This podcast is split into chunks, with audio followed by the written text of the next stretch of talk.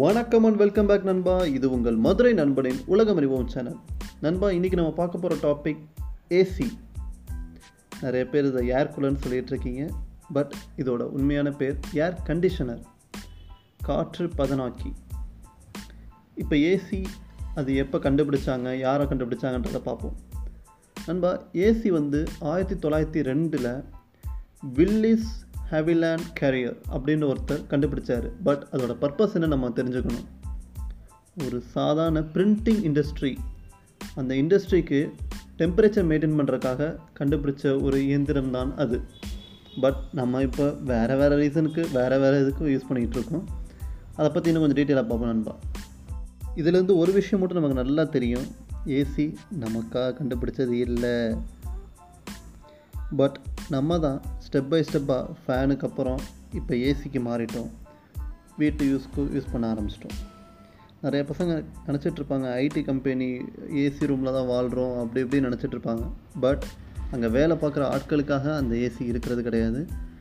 அங்கே இருக்கிற computers and laptop or any other CPUs or any thing, அந்த அதுக்கு அதோட ஹீட் டெம்பரேச்சரை மெயின்டைன் பண்ணுறதுக்காக தான் அங்கே ஏசியே வச்சுருக்காங்க. இதுவே நம்ம நிறைய பேருக்கு தெரியாது. இப்போ ஏசியோட அட்வான்டேஜ் அண்ட் டிஸ்அட்வான்டேஜை பற்றி நான் கொஞ்சம் டீட்டெயிலாக பார்ப்போம். ஏசியோட அட்வான்டேஜ் பார்ப்போம். அதாவது நம்ம பாடி ஹீட்டை ரொம்ப நேரமாக எக்ஸ்போஸில் இருந்தால் பாடி டீஹைட்ரேட் ஆகிடும். அதாவது நம்மளோட பாடி ஈரத்தன்மை இழந்துடும். ஸோ வேர்வை மூலிமா வாட்டர் லாஸ் நமக்கு ஆகிட்டே இருக்கும். பட் ஏசி என்ன பண்ணுன்னா நமக்கு வேர்வைத்தன்மையை கொண்டு வராது, ரெடியூஸ் பண்ணும், ஸ்வெட்டை கொண்டு கண்ட்ரோல் பண்ணும் and minimize the water loss water லாஸை மினிமைஸ் பண்ணிடும். ஒரு ஸ்டடீஸில் சொல்கிறாங்க, sometimes too much of heat will leads to damage your brain and other organs also அப்படின்னு சொல்கிறாங்க. So AC prevents you from heat stroke also.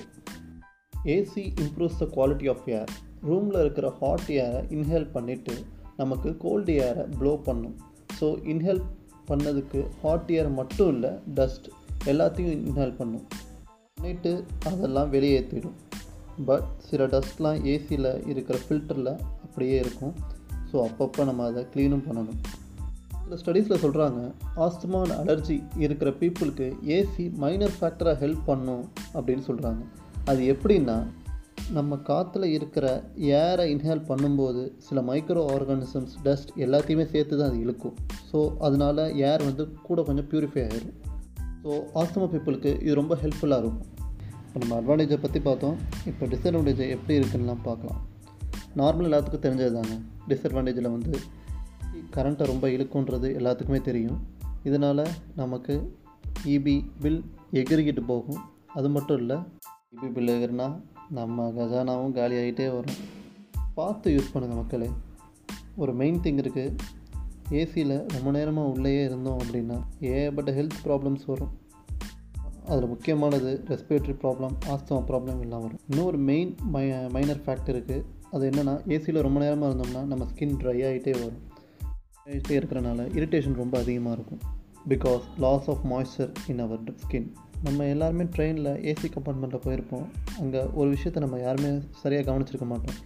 ட்ரெயினில் எப்போயுமே ஏசி கம்பார்ட்மெண்ட்டை twenty four to twenty five டெம்பரேச்சரில் தான் வச்சுருப்பாங்க. Because sudden change in the temperature of our body will create a respiratory problem and mental illness also. Karma is always a boomerang. எதுக்காக சொல்கிறேன்னா, sometimes நம்ம ஏசியை சரியாக க்ளீன் பண்ணாமல் விட்டுட்டோம்னு வச்சுக்கோங்க, அதுவும் பிரச்சனை தான். நம்ம என்னெல்லாம் பாசிட்டிவாக சொன்னோமோ அது எல்லாமே நெகட்டிவாக மாறிடும். உதாரணத்துக்கு ரெஸ்பிரேட்டரி ப்ராப்ளம்லாம் ஆட்டோமேட்டிக்காக வந்துடும். ஏசியில் ரொம்ப நேரமாக இருந்தோம்னா ட்ரை ஸ்கின் மட்டும் இல்லைங்க, நம்ம ஐஸ் கூட ட்ரை ஆகிட்டே வரும். ஸோ கண் ரொம்ப உறுத்திக்கிட்டே இருக்கும், அதனால் கண் எரிய ஆரம்பிச்சிடும். ஸோ ஏசியில் தொடர்ந்து இருக்க வேணாம், கொஞ்சம் நேரம் ரிலாக்ஸாக இருக்கா வெளியே வாங்க, அவ்வளோதான். ரொம்ப நேரமாக ஏசியில் இருந்தோம்னா டீஹைட்ரேட் கூட ஆகும். ஸோ அதனால் ஹெட்டேக் ஈஸியாக வந்துடும் சில பேருக்கு. இன்னும் மெயின் திங் ஒன்று இருக்குது, கோல்டு. இந்த மாதிரி அஃபெக்ட் ஆகி உள்ள பர்சன்ஸ் வந்து நம்ம ஏசி ரூம்குள்ளே இருந்தாங்க அப்படின்னா அது ஈஸியாக நமக்கு வர்றதுக்கு ரொம்ப வாய்ப்பு இருக்குது. உதாரணத்துக்கு நம்ம எல்லாத்துக்குமே தெரிஞ்சது கொரோனா நம்ம எல்லாத்தையும் ரொம்ப சோம்பேறியும் ஆக்கும். ஸோ அதனால் அப்பப்போ ரிலாக்ஸாக இருக்க எல்லாம் கொஞ்சம் வெளியே வாங்க. இன்னொன்று, ஏசி ஹாட் ஏரை வெளியே தரலாம். நம்ம இதனால் நம்ம என்விரான்மெண்ட் டெம்பரேச்சர் இன்க்ரீஸ் ஆகிட்டே வரும். நீங்கள்லாம் சொல்லலாம், அது என்ன பெரிய ஹாட் ஏரை வெளியே தள்ள போதுங்க அப்படின்னு நீங்கள்லாம் சொல்லலாம். உதாரணத்துக்கு நீங்கள் ஒரு செடியை அங்கே வச்சு பாருங்கள், அது ஃபோர் டு ஃபைவ் டேஸில் பட்டு போயிடும். பிகாஸ் அது அவ்வளோ ஹீட்டை வந்து வெளியே தள்ளும், நமக்கு தெரியாது. இதனால் நான் சொல்ல வர்றது என்னவென்றால், ஏசியை யூஸ் பண்ணாதீங்கலாம் நான் சொல்ல மாட்டேன், கம்மியாக யூஸ் பண்ணால் நல்லாயிருக்குன்னு தான் சொல்ல வரேன். மதுரை நண்பனின் நன்றிகள் கூடிய வணக்கங்கள்.